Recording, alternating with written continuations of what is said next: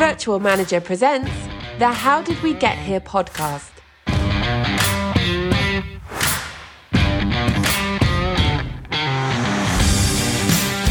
Hello, and welcome to episode 21 of the How Did We Get Here podcast.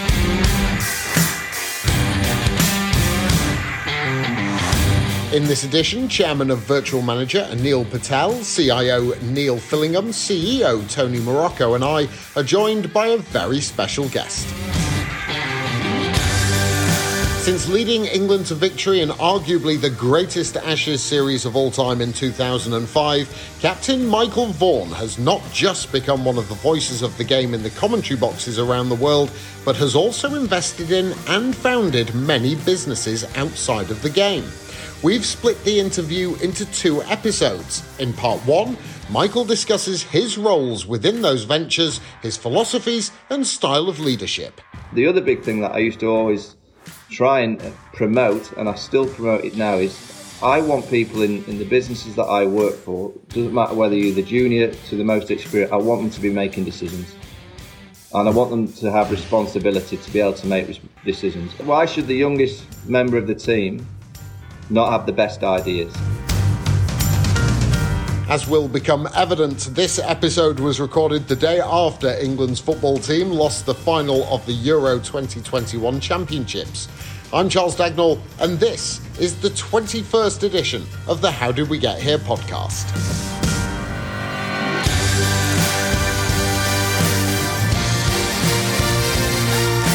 So, hello and welcome to the How Did We Get Here podcast. I'm Charles Dagnall. Along with me, as ever, is Chairman of Virtual Manager Anil Patel, CIO Neil Fillingham, and CEO Tony Morocco. We're very pleased that we have a very special guest on. He is a gentleman that has had a stellar international sporting career. He was captain of England in the cricketing fraternity, and he managed to not only have a brilliant individual career with England and Yorkshire, but also led England to a very famous Ashes victory in 2005. A brilliant leader of men, but also, as well as going from playing to broadcasting, he's had a dabble into the business world as well. And it's that particular subject that we're going to grill him on over the next half hour or so. So, firstly, welcome to the podcast, Michael Vaughan. Hi, guys. Hey, Mike. How are we all okay? We are marvellous. Now, let me just stress as well that two of the podcast members, Anil and Neil, are cricket tragics. So if they try and sort of blast you with cricketing questions, just completely nullify it because they're going to be wanting to know everything about the Ashes in 05 and, and England performances and stuff. And we're, we're going to leave that for the moment because it's the business Michael Vaughan that we want today. Not the football expert. Definitely not the football expert No. because I remember you scoring a goal in a charity game which has never stopped being talking about and, and you, you just go on and on and on about it. It was a good strike to be fair. Firstly, let, let's go down the business route because from playing to broadcasting is a very natural transition and it's one that you've done for a long time now. But in the business world, you actually have started investing in companies. You've also got your own company in Declaration Drinks. We'll come on to that in a, a little moment in time. But was it a conscious decision to actually start getting involved in business? What was how what was the process that you wanted to actually get involved? Because actually, if you're sticking money into a into a project, that is quite a, a risk at the at the outset. Yeah, I mean, I think the word risk is is one that I'll always use. You know, whether it's looking back at my my cricketing life, uh, leadership in, in the game of cricket, captaining. You know, I think it's managing risk which is important, and that's you know what I've tried to do. I, I'm not scared of number one making decisions. We all make decisions every single day. I, you know, we all have to have that that moment. Is it a right decision? Is it wrong decision? I, I, I don't worry about making mistakes. And that's the same in, in business. I, don't worry about things going wrong. If I, if I see something I fancy or uh, fancy getting involved in, or I research uh, opportunities, or opportunities come my way, I'm not scared of risk. And I'm not scared of losing either. Uh, it, it doesn't worry me losing. I, I get more concerned not going for a win. And that's the same in, in, in sport. It's the same in business. I've always had an instinct in my life to look at what's going to happen in the future.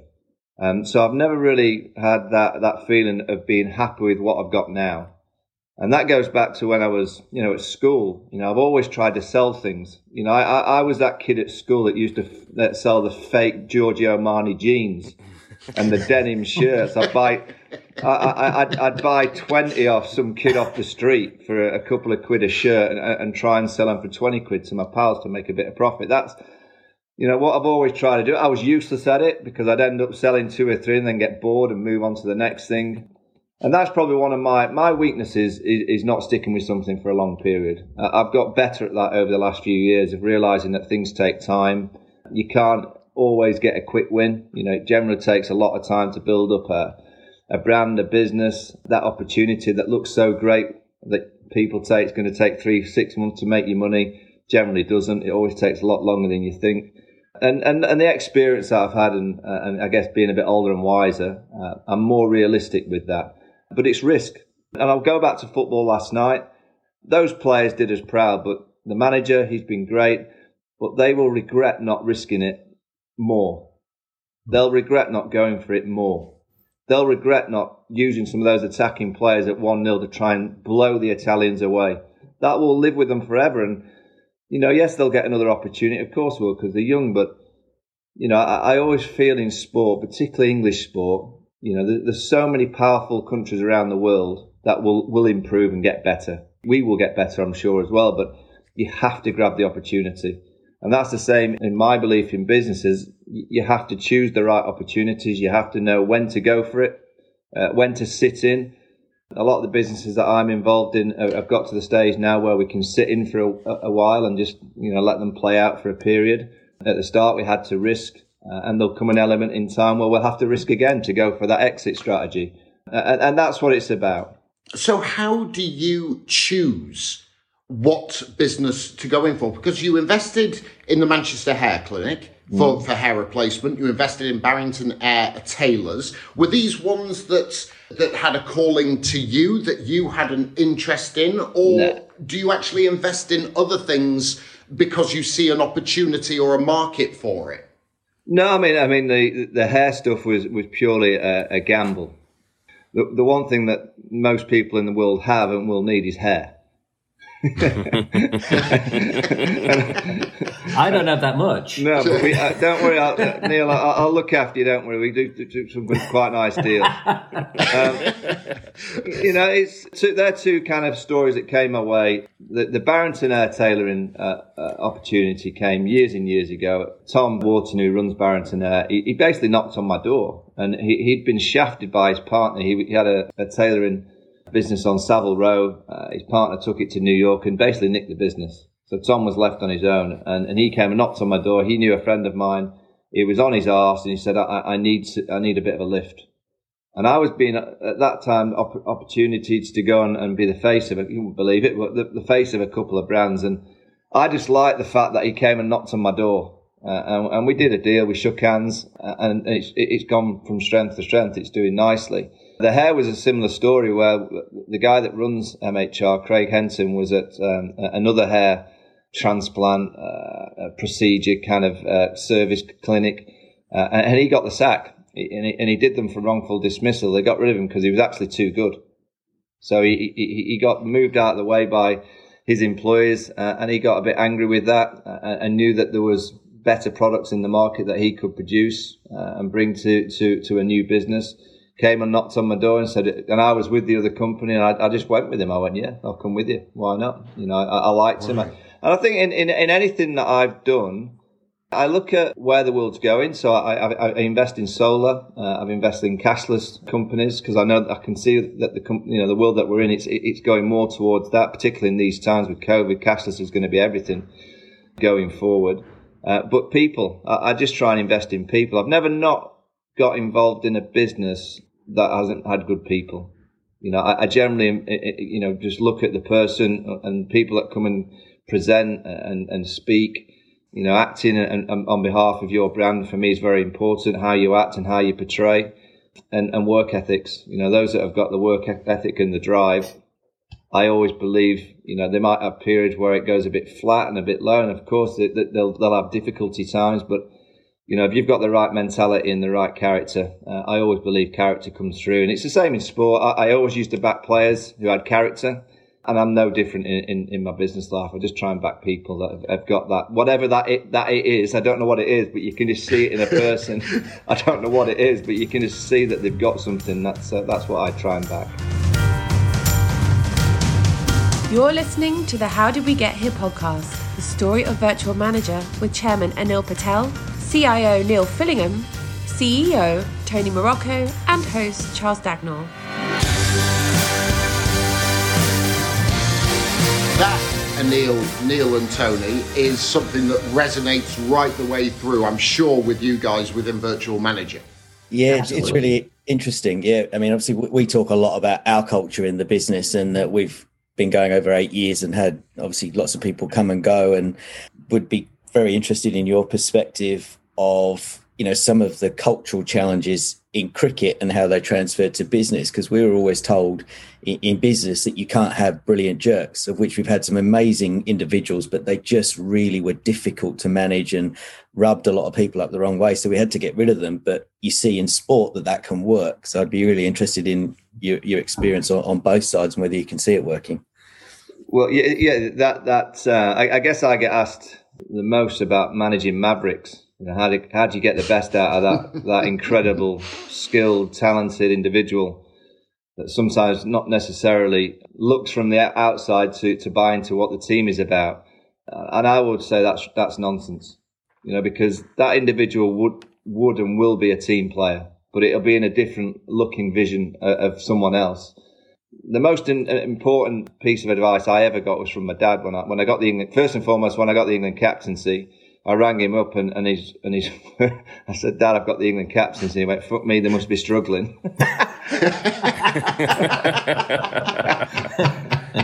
so that's how it started out. But he, he said, right, I, I can't advise because he was a he was a, a you know a, a, third eleven cricket. He was he was pretty much captain of the beer eleven. Uh, very social and loved it. Um, but he did say to me one thing that stuck me right from the start. He said, always remember to manage the person, not the player. So make sure you know who the individual is. Yeah. You know, you'll be able to see the play. You'll know that the that you've got a right arm fast bowler, a right-handed bat, left-handed bat, spinner, whatever it may be. So, but you won't be able to get the best out of that player unless you know the person. And it's the best advice. You know, you can have all these books in your, eh, eh, you know, the, the, I think Mike Brearley did a, a book on captaincy. I was, oh, you must have read. I've never read a book about cricket in captaincy ever. I've never read leadership books. I, I find a lot of them full of crap. Hmm. And I'm saying I've, I've read, I've not read them all, but I've read bits and snippets, and I just think it's just not real. You know, I think a lot of these kind of books that, that get transcended into our lives, it's not real. You know, reality for me is getting down and dirty with the people that you're managing. Who are you? what are you about as a person? And that, mm. that element of trust is very important because when you get to meet an individual for the first time, I find it almost impossible for you to find out who they are in one meeting, two meetings. It takes time to understand that person. And it takes time for them to understand who you are to be able to trust you in, in private times.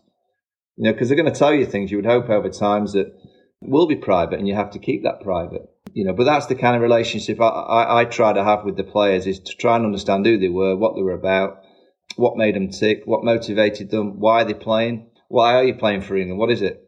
You know, are, are you playing because you want to get 100 caps? You want to score 10,000 runs? You're playing for your family? You're playing to pay off your mortgage? Are you just playing for cash? You know, what is it? And I didn't mind what the motivation was. I really didn't give two hoots. You know, and the players that I manage, I would say 60, 70% of them all had the same motivations. 30% of them had different motivations. And, but that's fine. That's absolutely fine. It's also fine for me to be in a dressing room with 15 to 20 people, and I understand that there's no two people the same. It's impossible to have two of the same people in the dressing room. You might think they're mm. the same, you know, but I want people to be them, you know, and that's, you know, in, in, whether in business now or, you know, going back in cricket or in the commentary, but I just want people to be themselves. You know, that, that's all you want. And, and then it's down to you as a, a skilled leader or, you know, the manager of the group to try and put those characters, those, mentalities in the right places in the business or in the team to make your organization be as successful as it possibly can be. And that, that's the hard bit. The hard bit is putting the right characters and the right mindsets and the right skill sets in the right zones. But the other big thing that I used to always try and you know really promote, and I still promote it now, is I want people in, in the businesses that I work for, doesn't matter whether you're the junior to the most experienced, I want them to be making decisions. And I want them to have responsibility to be able to make decisions. And even if you're, so why, why should the youngest member of the team not have the best ideas? You know, it's possible that the, youngest element yeah. of any team could have the best ideas. You know, just that we've been around the blocks for a while and you know, we, we know a bit more and it's important to have that wealth of experience. But why don't you want to promote the fact that some kid could have the best ideas that drives your business or your team forward? And that's the kind of environment I've always tried to create is very open and honest and not to, to think that, you know, my team that I'm involved in, it's only the senior core that can make the decisions. Uh, you know, I, I don't believe in that. I believe it's a, culture of creating everyone's involved, everyone's got a chance, and everyone's got a chance of, of being that person that can make a difference. It doesn't matter who you are. The thing I found is the younger people, because on my side of the business, I, I handle the technical side, to code and, and, and all the IT side of things. And what I find is that moves very quickly. So, you know, technology advances and, and really, really flies along. And as an older developer and that you kind of get stuck in your ways. You're kind of like doing stuff as it was because you're kind of comfortable with it. Mm. And the younger people, they actually come along and they keep you honest. Like they're, they're putting forward, oh, we should do it this way using this tech or, or this approach sort of thing. And I was, you know, try and take that into account because I, I know I'm resistant to change. The older I get, the more I'm kind of stuck in my ways sort of thing. So it's interesting that in sport, in your, in, in your cricketing career, you took a, an approach where you valued all people's opinions, regardless of their experience. Well, it's, it's, it's interesting last night, you know, in, in, the football, you've got three young kids taking the, the last three penalties. Yeah. And there's a small, I, am with Tony, putting two players on with a minute to go just to take penalties, that can't be easy at all. Basically, on, go and take a penalty, that, that's not easy. But there's also a little bit of me thinking, these kids who are so young, they have no fear. They, they don't have the baggage of, of failure. You know, they don't have all the, the baggage of expectation of oh they just go and play and you'd hope that'll be the case the next time round that they'll just do it again they'll go again they're not going to hide in teams in business i believe you want a culture where you want everyone to stick their hands up when it's when it's pressure time whatever that pressure time is you want everyone to stick their hands up and say i'm willing i'm willing to have a go and the more you can create that culture where failing is actually okay you know i think we, we, we live in a society in a world where failing, uh, it seems to get so. Um, I mean, it's always been negative. It's always been looked down upon. But mm. I believe failure is not putting yourself forward to, to try and succeed. And you know that if you're yeah. going to go for it, whether it's taking a penalty or making a big decision in business, make the decision. Have a go. Yeah. You know, because I think you'll regret it more if you don't create that opportunity or that culture yeah. for people to be able to do that. Tony, what Michael says there about the handling of people and the responsibility and the responsibility of making decisions no matter where you are in the ladder of business. Again, this this is probably singing your song, isn't it? Yeah, it's music to my ears. That's exactly how we operate here, Michael. Everybody in our company has also been internally promoted. So we do look at people that contribute. We want them to make decisions. We want them to be leaders, not managers. We talk about that all the time. So, you know, everyone has had a trajectory. If you if you want more too, we'll give you more because there's we we, we wear multiple hats, and uh, that's that's absolutely music to my ears. Because some of the best ideas do come from someone that might not even have context in what we're doing in the situation, but they have a, another experience in their life, and it, if they don't get the shot or they don't have the platform to be able to offer those ideas, they'll never mm-hmm. come. We talked about your investment in other companies. Let's move on to Declaration Drinks because this is something that you've been much more hands on with. A drinks brand where you started with Declaration Gin. You've just started to bring out uh, a rum as well. Again, what was the decision making process to go into the beverage industry? How did the idea come about? And the process is from the start to where you are now? I'll be totally honest. We were picked.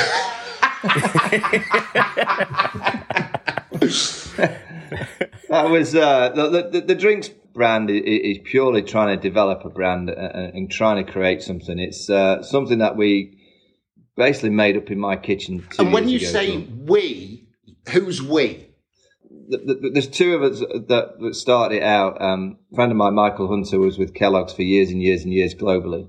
And he just finished with Kellogg's. He was in that space of not sure what he was going to do. He's now gone and got another big job, but he was like, "Oh, come on, we need to do something." And I said, "Yeah, let, let, us think of something. We're big gin drinkers." And I thought, you know, what's the easiest spirit to make now, sell tomorrow? Let's try and create a brand. We came up with quite a few ideas. We wanted to call it. We, we, we own balls like balls and tonic, and it was going to be a bit of a quirky. How do you like your balls? You know, it was going to be quite amusing, but um, our, our, better halves got got involved and thought, you know what, in the world that we're in, that that's going to be a bit risky. Uh, so they wanted us to have it more, more. More classy, so we came up with uh, declaration. Declaration stands for a lot in cricket, a lot, lot, lots going on in the world uh, you know, declaring that we need to change, etc., etc. Uh, so we made a gin. We made it as good as we possibly could. It's organic. It's the best ethanol that we use. It's from Italy, which I, will keep quiet after last night. Um, and then we started the story of declaration about using uh, botanicals from around the cricketing club where I've enjoyed playing the most, India, Australia, and obviously uh, Yorkshire. So that was the gin that came out. Before we knew it, it started to travel started to get big listings in the likes of Selfridges in the UK, Phoenix, uh, a lot of major hotels. And then we thought, why not do a rum? We've done a rum, similar story. We've got a cask, a Shiraz cask from Australia, a whiskey cask from Yorkshire. We've got a plantation cask from Barbados. So again, three prominent cricketing uh, areas, and that's that's here now. It's just here. The bottles have just arrived. So that's more of a fun element of, of my life. The drinks. It, it was something that started in the kitchen didn't ever think it was going to go that far. I thought we'd just you know, keep the girls busy. They kind of run the the business more than, than than I do.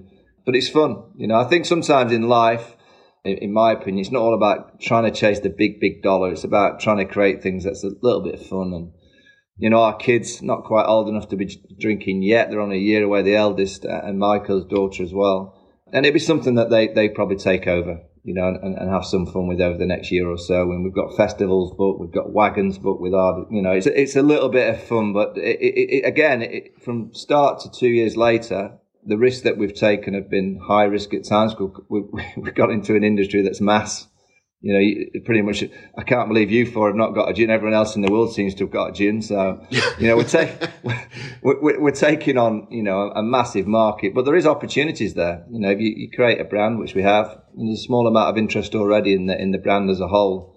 Uh, tequila's next, so get ready for the tequila. That's coming next year. I'm looking forward to that. Can you buy it in Australia? Not yet. Your, your duty's quite tricky at the minute. So, I, I do believe there's a trade deal uh, that Boris has, has, put together that might be helping us out. But uh, as soon as we can, and it's you know it's feasible in terms of the costs, yeah, we'll be uh, we'll be getting it down under. I'm pretty sure. But the thing is, it doesn't go from we've made a gin to it's being stocked in Selfridges and Phoenix and places like that. What is, you don't just rock up to Mr. Selfridge and say, Oh, I've got a gin, will you stock it? How, how does it, how does all of that process work? Because there's a lot of work that's gone in behind the scenes. I know that. And, and you've, you've taken us through that a little bit. Yeah. I mean, that, that's, um, I'll be honest, the Selfridge connection, I think it came from LinkedIn know, someone at Selfridges. Really? Yeah, LinkedIn. LinkedIn's been very good for the, the, the, drinks brand. It's, it's probably the safest of all the social channels for, for opportunities to grow in, in terms of a drinks business. Because uh, there's so many mixologists on there that are willing to work and help you. You know, the one thing I say about the drinks game is there are a lot of people out there that genuinely want you to do well. You're not saving the planet, you're just providing a drink and that's why we try. you know, and the and, and the gin is uh, you know it's award winning. We've got gold stars. We've got you know two star from the Great Taste, and they don't get given out unless your product's very very good. So the brand's strong, the product is is, is excellent, and I guess it's a, a you know it's a, as I said it's a very competitive industry, but if you get get it right in terms of brand and and the quality, you know, my, my belief is quality always shines through, whatever it is, whether it's sport, whether it's business, quality will always shine through. And then when you go through difficult times, i.e. in the last year, uh, quality will always stand out because all the ones that I guess aren't as, as, as strong or uh, the brands aren't as good or the, the actual juice isn't isn't quite as good. They just go by the wayside, they disappear, and that, that's been the story in the last year. So we've come through a, a, tricky period in terms of uh, obviously on trade, restaurant bars only just started to open, um, but online, I mean, I think most businesses that are selling any kind of product, we're all thankful to online and, and how you can just click a finger now and a, a bottle arrives pretty much on your doorstep. I mean, Amazon, I, I, can't believe that we just don't have our own Amazon service here at this house. There seems to be a guy that lives here just dropping off boxes every single day. Different types of gin. Yeah. Actually, fair, I, I, gave him a bottle of gin for Christmas just because he was here that often. I said, you might as well take one.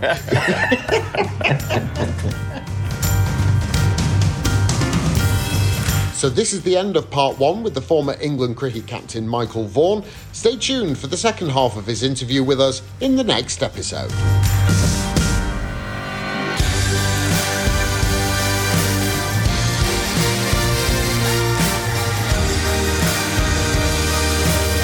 How Did We Get Here podcast with Anil Patel, Neil Fillingham, and Tony Morocco was hosted by Charles Dagnall.